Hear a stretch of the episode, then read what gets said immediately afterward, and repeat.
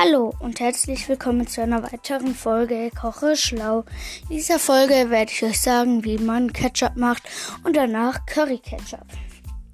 Als erstes nimmt man eine Dose passierte Tomaten, 30 Gramm Zucker, 1 Teelöffel Senf, 1 Teelöffel Paprikapulver und 2 Teelöffel Essig.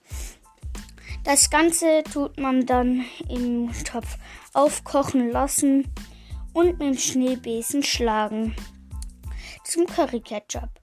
Das nimmt man genau das gleiche, bloß zwei Paprika, also bloß zwei Teelöffel Paprikapulver und noch ein Esslöffel Curry dazu.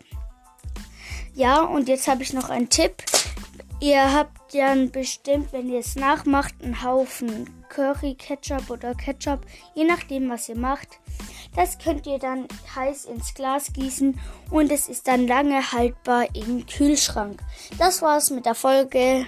Viel Spaß beim Nachmachen und ciao!